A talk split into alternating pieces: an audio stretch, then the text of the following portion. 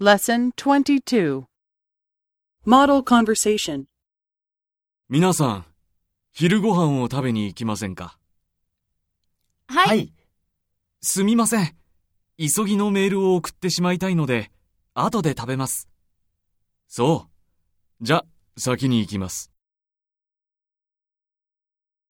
私はカツ丼にします。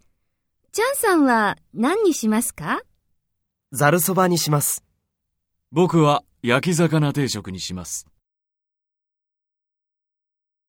チャンさん、ざるそばだけですかダイエットしているんですかええ。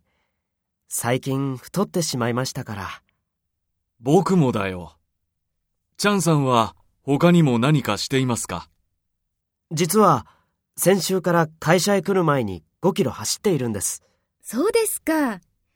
朝ごはんはいつ食べるんですか実は食べないで会社へ来るんです。